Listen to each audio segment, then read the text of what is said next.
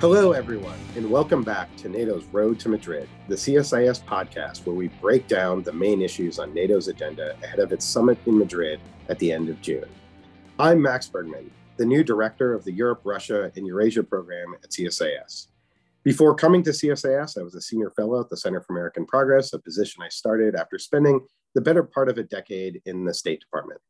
I want to also thank my excellent co hosts on this podcast, visiting fellows Pierre Morcos, Luis Simon, and Sean Monaghan, who have stepped in as interim hosts for the podcast. Next week, we will have an exciting new episode hosted by Pierre and Luis on NATO and the Global South. Uh, but this week, I'm thrilled that my first interview as host of NATO's Road to Madrid is with Congressman Gerry Connolly. Congressman Connolly is one of the leading voices on the Hill focused on NATO and European security, and he was kind enough to give us some of his time on Tuesday. He has a great grasp on everything on NATO's agenda and gave a congressional viewpoint on a wide range of topics. But we especially focused on the importance of democratic values and political cohesion for the future of the alliance. The congressman also explained his role as president of NATO's Parliamentary Assembly and his expectations for the forthcoming Madrid summit. We hope you enjoy the discussion.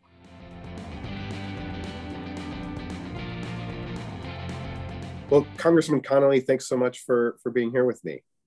Pleasure. So I want to start with, I think, the biggest story on NATO's agenda right now, and that's obviously Russia's invasion of Ukraine. I think Vladimir Putin invaded Ukraine in the hopes that this would put NATO on the back foot uh, as, as one sort of underlying motive, but it's had the exact opposite effect. NATO has come out of this, I think, far stronger and far united.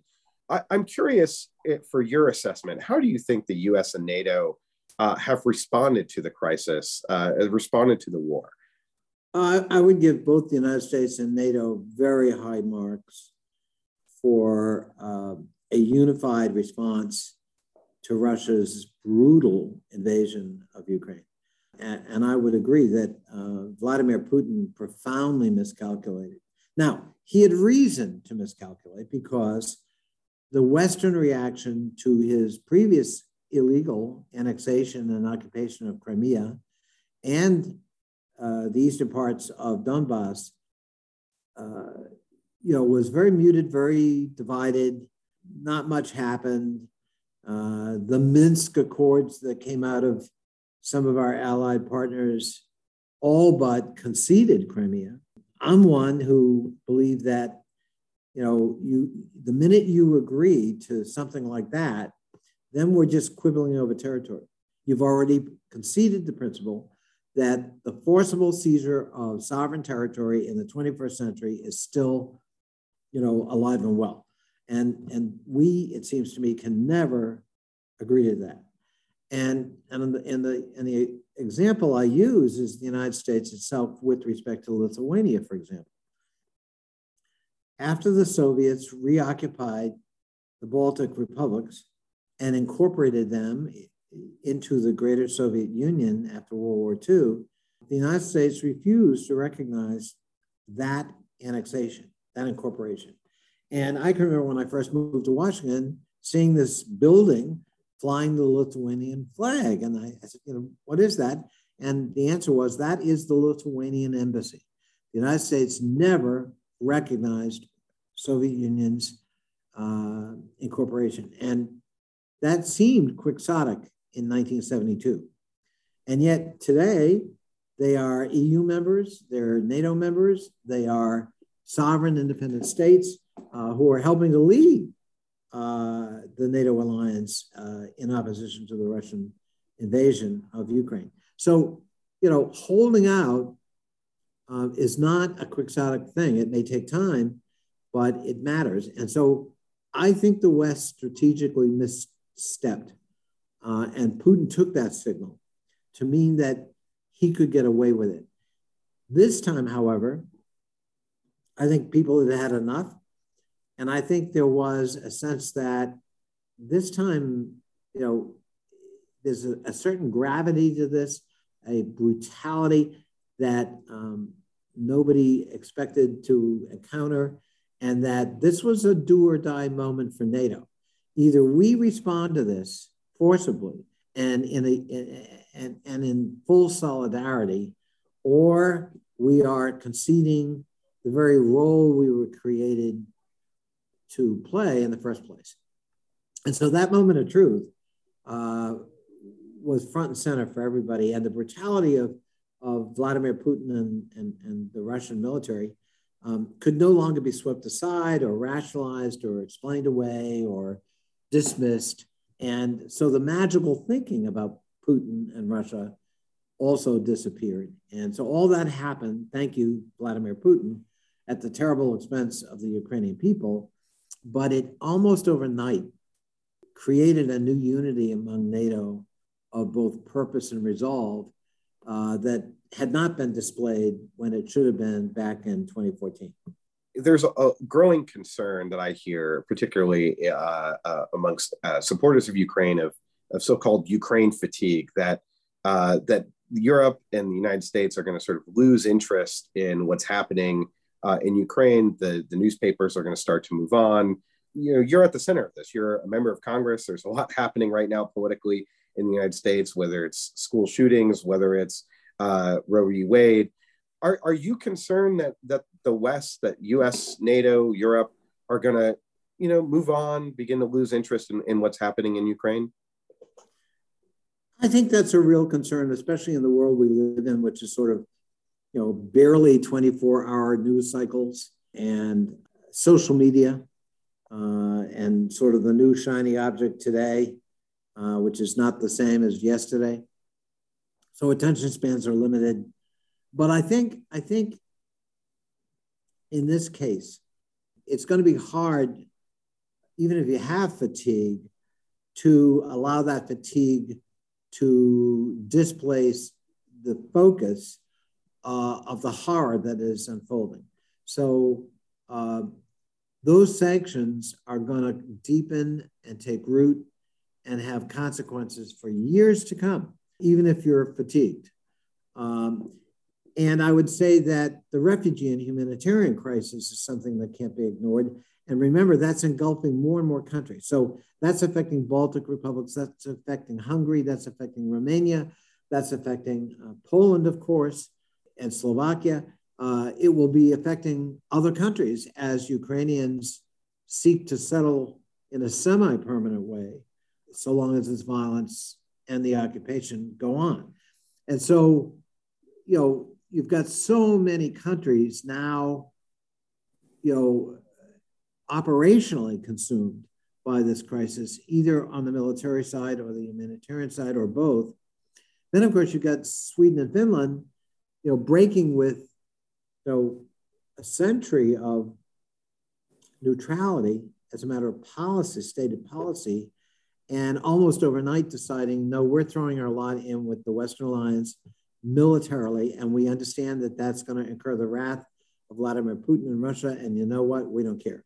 Um, so you're you also have fatigue notwithstanding, potentially two new members with real military capability and lots of knowledge, intelligence-wise, experientially, with Russia, which will also, I think, you know, refresh um, everyone's focus, even if it starts to wane. So I, I am not as worried about fatigue uh, as some others because I just don't think the current circumstances are going to allow us to uh, use that fatigue to move on to something else. I think this is going to be a front and center issue for a long time to come. It may not be a headline every day, but that doesn't mean that our we're not going to be consumed by it.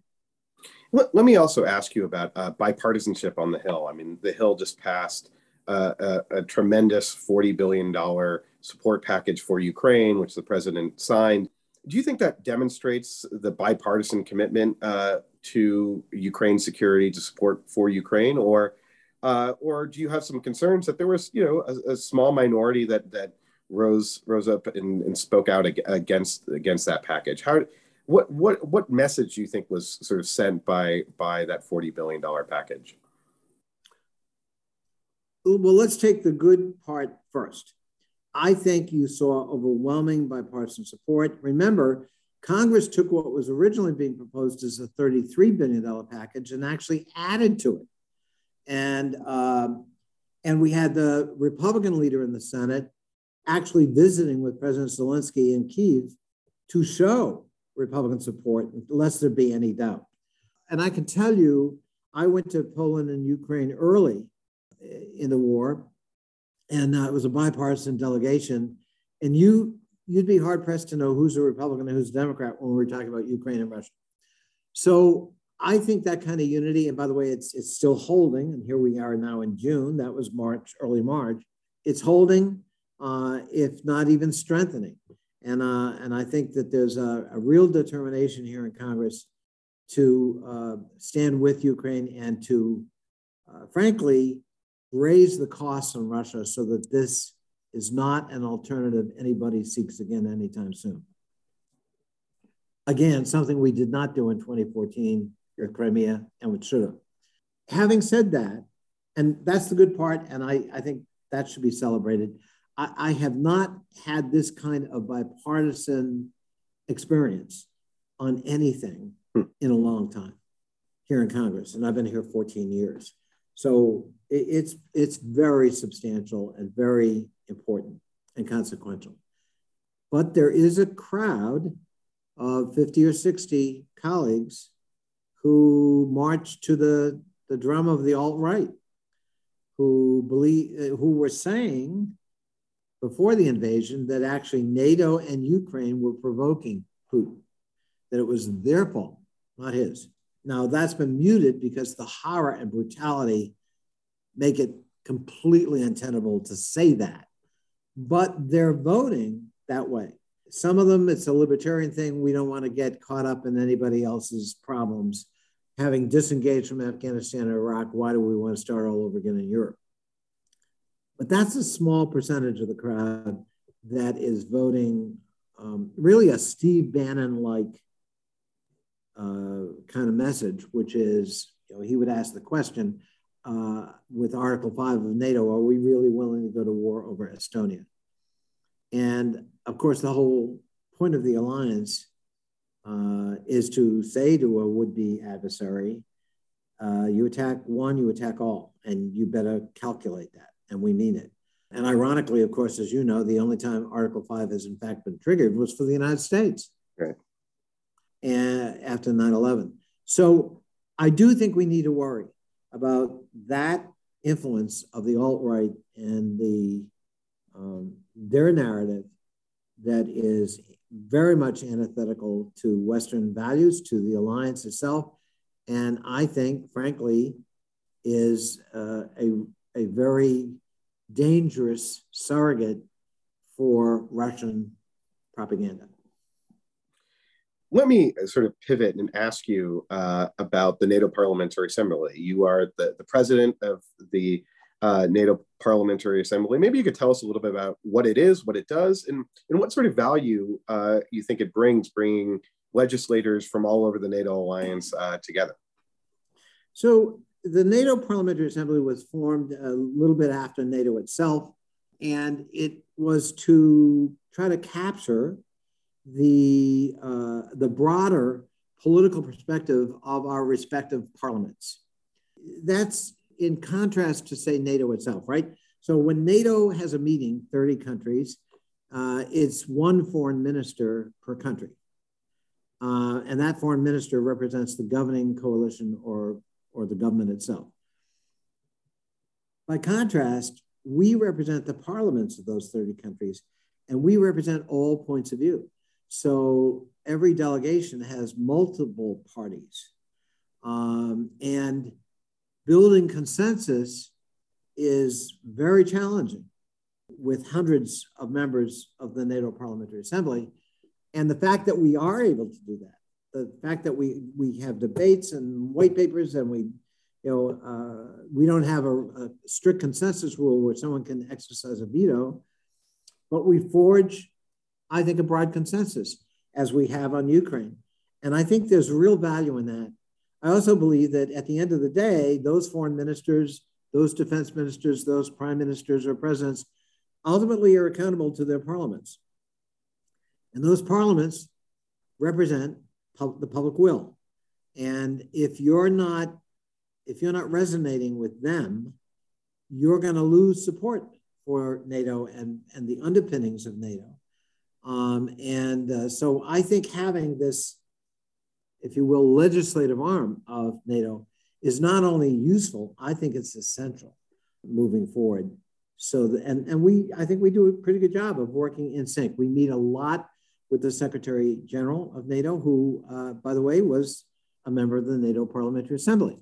Uh, the Speaker of the House here in Congress, Nancy Pelosi, was a member of the U.S. delegation to the NATO Parliamentary Assembly. So, so you know, our our kind of tentacles go into lots of governments at lots of different levels, and it's been good experience, I think, for people moving on in their diplomatic or political careers and bringing that understanding and appreciation of the hard work of many different cultures, many different political expressions and perspectives together around an agenda. Um, and I think that's really important. Now, there's one other thing, however, that I think is a real contribution we're trying to make right now in the strategic concept update. And that is, we're all about shared values, aren't we? We're not just a military alliance. Because if we are just a military alliance, then we're just a military collective that doesn't like Russia. And I don't think that's a sufficient ground to hold together this alliance with the public. We in the Atlantic Charter 73 years ago committed to shared democratic values. This is not just any military alliance, it's a military alliance built around shared democratic values. Now, we haven't always lived up to that individually, but that's explicit in the Atlantic Charter. And so one of the things we're trying to do as the NATO Parliamentary Assembly is to actually formalize that by creating architecture within NATO that propounds, advocates for, defends, uh, disseminates uh, those democratic values and how, how we build democratic institutions. You know, how do you run a democratic parliament? How do you have real oversight? How do you make sure your, judiciary really is independent? How do you preserve those basic freedoms we're committed to? Um, and, and if you are a prospective member of NATO, we also want to kind of create the, the coda that you would have to embrace and follow if you want to become part of the alliance. So we've never formalized any of that. Uh, you know, I like to say, you know, we've got a brand new, beautiful headquarters in Brussels that looks like something out of Star Wars if you've been there. I expect, you know, stormtroopers to come marching out with Darth Vader or something and uh, it's just spectacular. But this, and you know, we got offices for interoperability, mo- mobility, strategic planning, you know, game uh, gaming to uh, to look at threat assessments and so forth. There's not a broom closet in that headquarters dedicated to the propagation of democracy and democratic shared values. And after January 6th in our own country, we know dramatically that the threats are not only external, but they are sadly internal. And you've got to refresh those shared values. You can't just give them rhetorical obeisance and assume that you've done your job. We need a lot more than that. And it's time, after so many people talking about the retreat of liberal democracy, that we actually move it forward by having NATO formally not only embrace this idea, but actually create that architecture. Thank you, Congressman. I couldn't uh, agree more on on the centrality of democratic values to the alliance. You know, one one uh, issue that has sort of come up this week um, is the is Poland and its sort of uh, issues with the rule of law and its independent judiciary, uh, arguments with the EU and the European Commission. But Poland has also been a steadfast ally of Ukraine, has, has played an exemplary role when it comes to supporting Ukraine. Do you feel like we've in some ways the crisis has sort of shifted a little bit of focus away from uh, poland's rule of law issues and, and perhaps some of its uh, uh, democratic uh, challenges? Um, and, and we're sort of moving past it because poland has been so steadfast on ukraine? Well let me just say all democracies need to be refreshed all democracies are both resilient and fragile at the same time. We just went through a four year administration where democracy itself was threatened, whereas we are learning more and more free elections were being undermined and threatened in the country that was considered the model of democracy for everybody. So if we have challenges and, and, and institutions and democracy that we can't take for granted here, it can't come as a surprise that there are similar challenges in other places as well within the alliance. Having said that, in the case of Poland, when I was there in early March, looking at the refugee and military situation, what struck me was that this was an opportunity for Poland itself maybe to step back a little bit and and and reevaluate what it meant to be part of our alliance. Uh, not only that its borders were protected because it is a NATO member, but also its generosity in opening its borders to millions of Ukrainians. But why were there millions of Ukrainian refugees? Because an authoritarian leader felt so threatened by the prospect of a, a, a you know, fomenting democracy that was beginning to rise up in neighboring Ukraine that he felt um, invasion and destruction were the better alternative than the threat of an alternative system that might be attractive not only to Ukrainians, but to Russians. And I, I think it, it had to strike many Poles that that's what that's the alliance they're part of too. And that um, as we look to the future, strengthening those institutions and those values and those basic freedoms actually is a better course.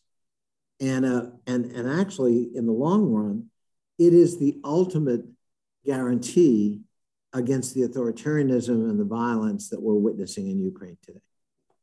I want to ask you uh, about uh, Finland and Sweden and, and, their prospective memberships. We talked about it uh, briefly. You mentioned that there would be great assets to the alliance, and I couldn't agree more there. But there's some concern that that their uh, uh, applications may be held up by Turkey. Um, there's some issues right now in Sweden about whether they uh, they will be able to to make the the any sort of progress with Turkey. Do you think Turkey will come around? what is your view of uh, of Turkey right now in in when it uh, when it comes to Ukraine, when it comes to uh, Finland and Sweden membership? I think there's a I think there are a number of dynamics at work here.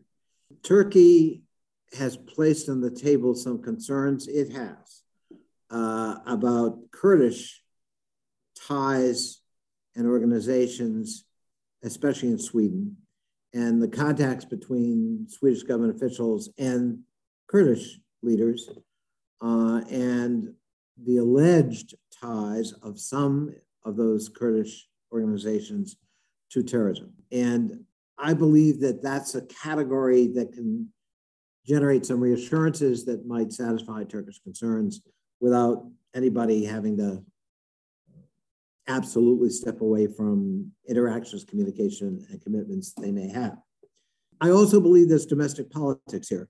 Uh, President Erdogan politically is uh, facing elections. Uh, he has some real challenges with the economy that he did not have last time around. And there's every reason to believe that his party could be facing some strong headwinds as he goes into that election. So, showing strength, showing his own people that he is a force to be reckoned with in the international scene, that he has influence within NATO, that he can stop something if he wants to or slow it down uh, all by himself. Uh, protecting, of course, Turkey's interests, uh, you know, I think is also a dynamic at work here. My sense in, in dealing with my own Turkish colleagues um, in the NATO Parliamentary Assembly is there's some leverage being sought and exercised here. Um, but I don't sense, you know, implacable intransigence with respect to Swedish and Finnish membership. And I think the I think the Turks do understand that this is a case where their accession to NATO membership would definitely benefit the entire alliance. It's also complicated a little bit, though, by the complexity of the Turkish relationship that's evolved with Russia. You know, in the old days, that wouldn't have been much of a question. Uh, and that goes way back, you know, with Russian ambitions in the Dardanelles and wanting, you know, warm water port and all that stuff. Today, while the Turks are providing drones to the Ukrainians to fight the Russians, uh, they're also playing a role of would be interlocutor with Putin in the uh, war, and in some ways have been a voice within the councils of NATO to say, let's not go too far and let's give him some breathing room to maybe find an exit ramp and all that kind of thing. I don't want to overstate that because I think Turkey, at the end of the day, has been part of the alliance and absolutely part of the reaction and supported sanctions and other things. But Erdogan is a very proud man who wants to not be taken for granted and and finds slights real and imagined and acts on them um, and so we're going to have to deal with that but i don't think at the end of the day he's willing to veto their membership um, I, I think he understands that that would earn him almost universal opprobrium from the other members of NATO and, and could significantly impair Turkey's ability to move forward on a lot of fronts. Uh, you know, Turkey already paid a price with respect to the F 35 purchase after it purchased a Russian S 400 missile systems. They understand there are consequences from actions. And so I would think he's going to make a point, uh, insist maybe on the point, uh, but at the end of the day, find a way to relent and allow Sweden and Finland to move forward.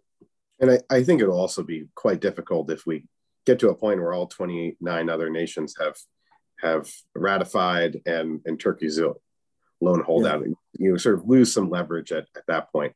Now, I want to sort of pivot to what's coming up in the next few weeks that you will um, represent the, the Parliamentary Assembly at the NATO summit in Madrid. What are you hoping to see uh, at the, the NATO summit in Madrid. What do you think will be kind of the main headlines coming out of the summit? Well, as you know, the uh, other than the charter itself founding NATO, um, arguably the most strategic document we have operationally is the strategic concept. And that's updated roughly every decade, every 10 years. Now, the current strategic concept is hopelessly out of date it still refers to Russia as a strategic partner. It doesn't mention China at all. So, a country about to become the world's largest economy, which already possesses the world's largest navy and the world's largest armed forces, uh, uh, with very aggressive ambitions, not only in the South China Sea, but worldwide, you know, financially, building the one, you know, the One Belt, One Road initiative, financing development projects all over the world, competing and, and pursuing its interests up in the Arctic, which is definitely within NATO territory, financing projects in the South Mediterranean in NATO territory. Um, but also, it seems to me NATO has to sort of broaden its perspective that the fact that it's not in our direct theater doesn't mean we shouldn't and mustn't be concerned about it. And so, taking cognizance of China both as an opportunity and as a potential threat. Um, I think it's just critical to updating the strategic concept. And obviously, what's happened in Ukraine, uh, although frankly, long before that, uh, necessitates uh, a complete revision of how we look at Russia.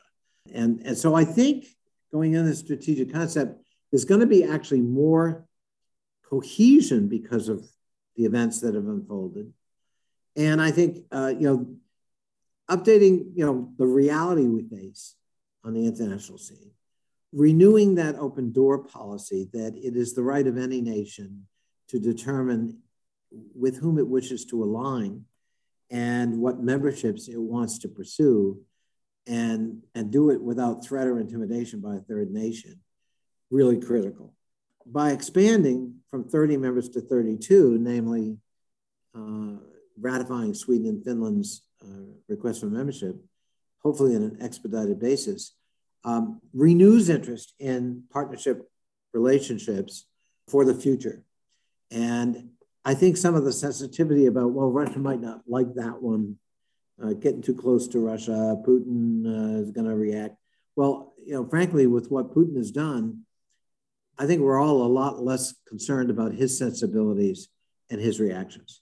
Uh, he's already done the worst, and um, we're not going to spend a lot of time worrying about what he thinks.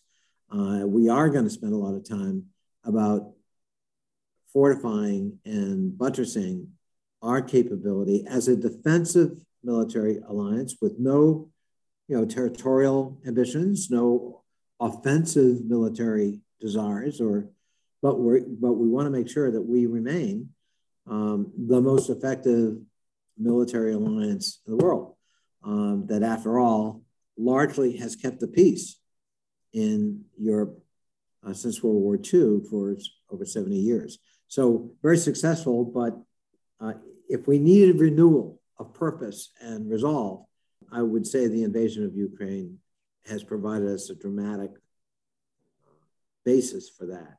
So I, I, I see the strategic concept dealing with all of that. But there's a third set of issues, and that is what we were talking about a little bit earlier in terms of our commitment to shared democratic values. I want to see that translated from rhetoric into something concrete.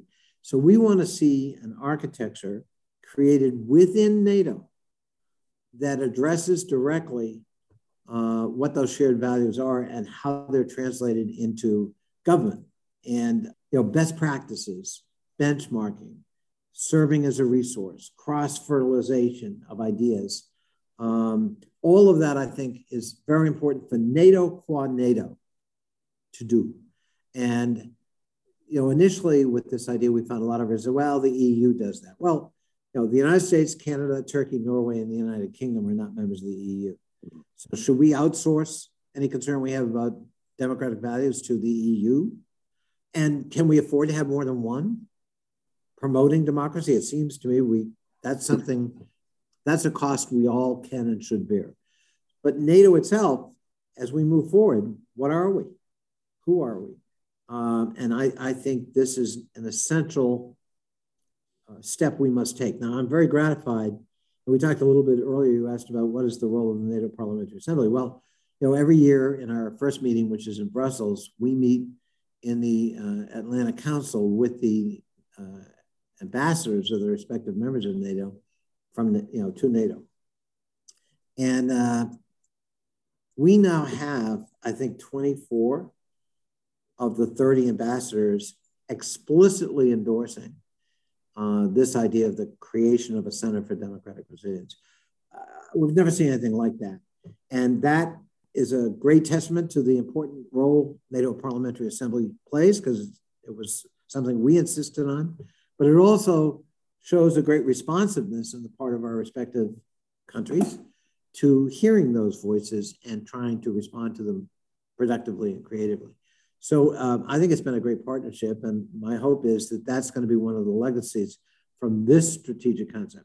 If January 6th and the invasion of Ukraine, as well as other things, but those two sort of bookends don't underscore the need to get very concrete and very specific about our commitment and what it means to democratic shared values, I don't know what does.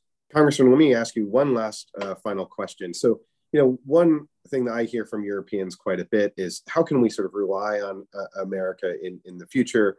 Uh, Ambassador Bolton, uh, Trump's uh, national security advisor, wrote in his book that that Trump, if he had won a second term, President Trump was uh, intent on on withdrawing the U.S. from NATO. With a presidential election in the United States uh, relatively around the corner, given how long our presidential cycles are in 2024, uh, what do you tell Europeans about the the, the long term commitment of the United States uh, to NATO and to the NATO alliance?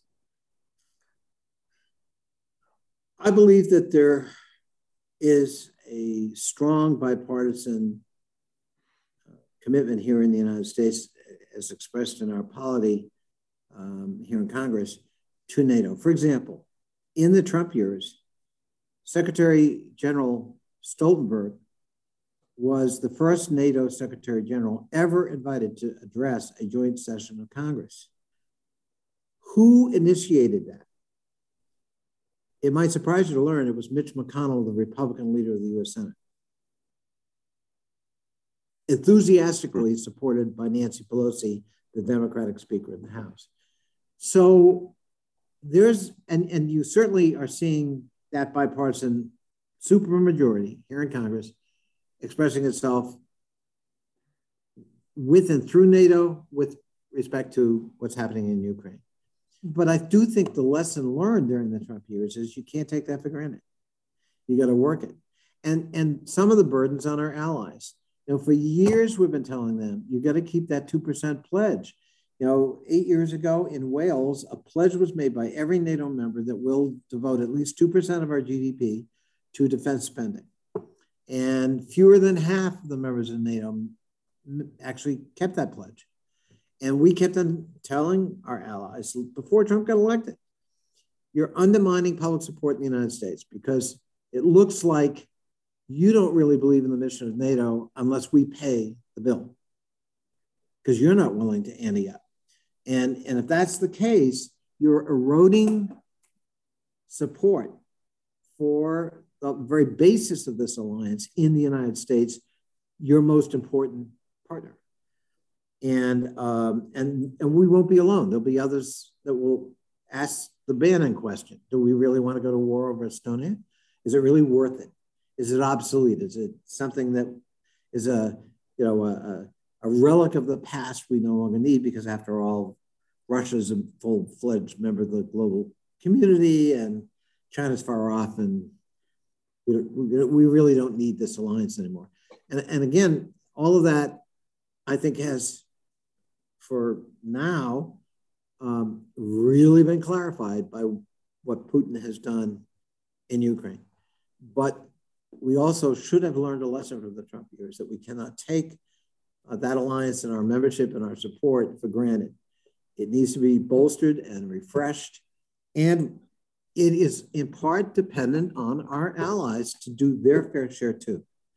Uh, we're, we, we can't be the only player. We, we can be the essential player. But I would say after the Trump years, hopefully we've learned some humility in the exercise of leadership, but our allies have also learned how necessary it is for them to step up so that you know we're in this together in a genuine partnership and we're keeping the commitments collectively we've made. Well, Congressman Connolly, it's been a tremendous honor to have you on our podcast. It's been, a, I think, a really uh, great and wide ranging conversation. Thank you for joining us on NATO's Road to Madrid. My pleasure, Max. Thank you so much for having me.